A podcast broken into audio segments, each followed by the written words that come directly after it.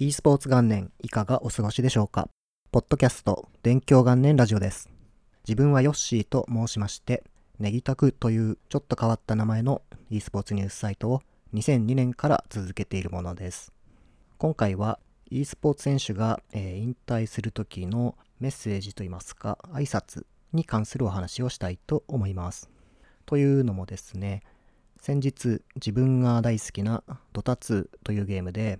2015年ですね、に世界一になった PPD 選手とユニバース選手という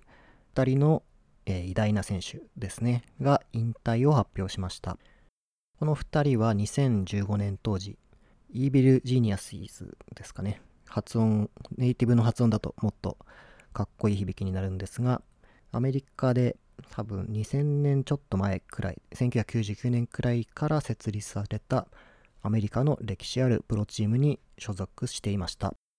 PPD 選手というのはキャプテンとしてチームをまとめる存在で、ゲームではですね、サポートという役割を担当していました。ドタ2というのは5対5で戦うゲームで、5人それぞれに役割というものが、えー、存在しています。ポッドキャストなんで簡単に説明しますと、攻撃の中心となるミッドとキャリー、そしてチームの屋台骨となるような存在ですが、オフレーンと呼ばれています。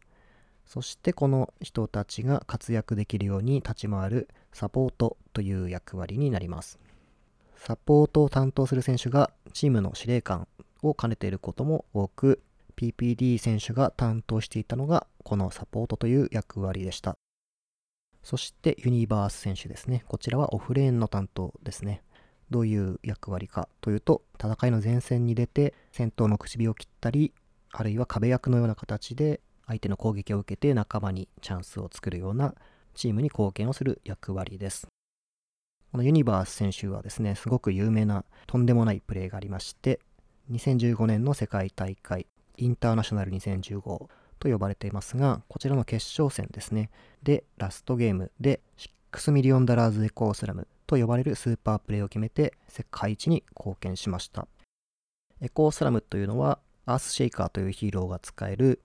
複数の敵にですね、とてつもない大ダメージを与えることができる超必殺技のようなスキルです。こちらのスキルが敵が集団になっているところで見事に決まりまして、5人中4人くらいですかね、一気に倒すことに成功して、このプレーがきっかけでチームに流れが舞い込んできてですね、そのまま優勝になったということです。この時の優勝賞金が約660万ドルで、この賞金を勝ち取るきっかけになったスーパープレイということで、6 million dollars echo slam というように呼ばれています。ちなみにですが、660万ドルというのは今だといくらなのか、ちょっとさっき調べたんですが、だいたい7億円ですね。これが2015年の大会なので、もう5年も前の話ですね。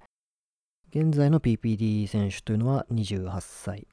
ユニバース選手は30歳となりまして、引退コメントの中では e スポーツの次に取り組む新しいことというのを探すために競技は引退してそちらに集中していくというか新しいことを何か探していくということをコメントしていましたでですねプロゲーマーとして活躍していた選手が引退するときに、え、引退メッセージやコメントのようなものを出すことがあります。僕はですね、これがとても大好きで、運営しているニュースサイトで引退する選手のことを紹介する際には、コメントがあった場合には、それを翻訳して掲載するようにしています。なぜこの引退メッセージやコメントが好きかと言いますと、そのコメントやメッセージの中にですね、その選手の人間力とでも有用なものを垣間見ることができるからです。プロゲーマーで特に一流と言われているような選手は、この引退コメントというのがとにかく素晴らしい傾向がありますね。自分は長いことサイトをやってるので、かなり多くの引退メッセージというものを読んできましたが、素晴らしいなと思うようなメッセージの中には、大体共通して含まれてる要素というのがあります。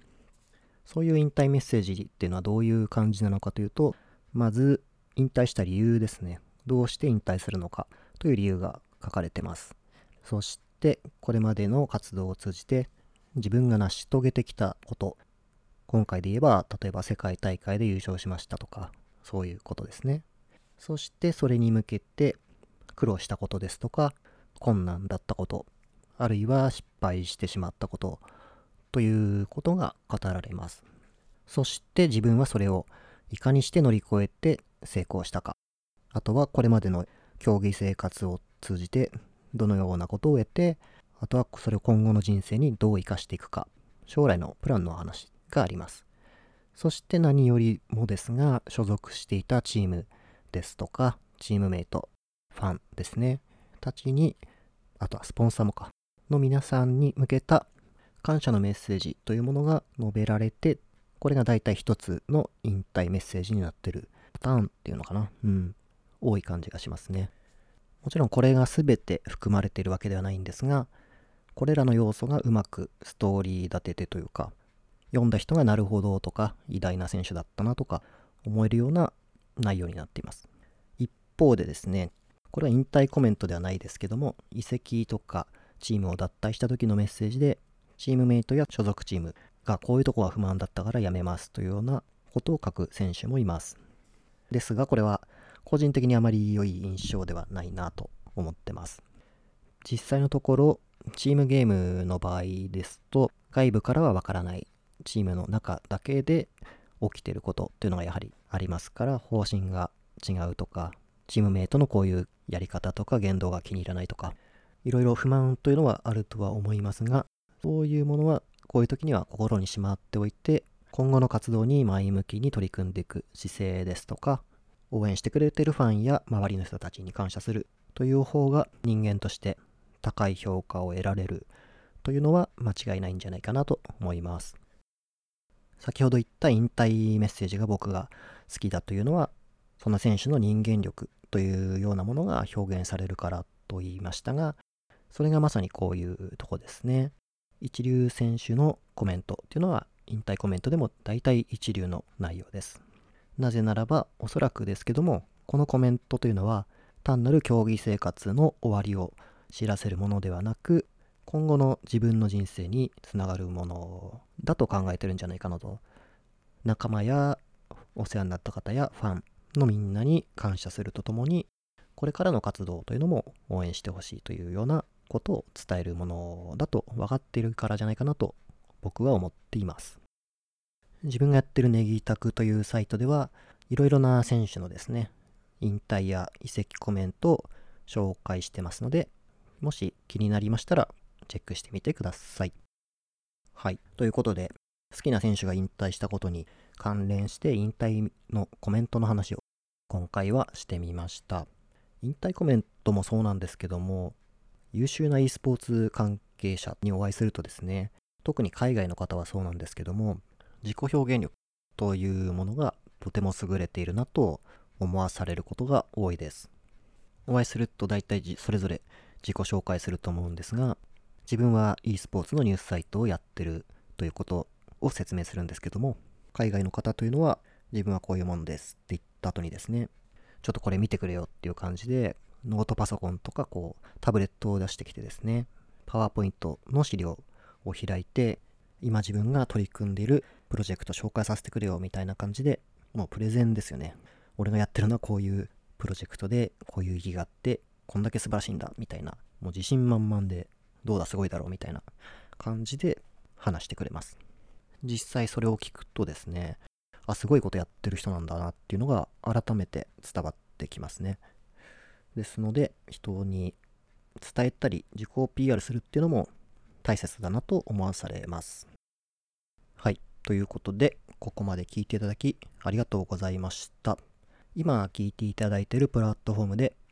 フォローや、えー、チャンネル登録ですね、していただくと、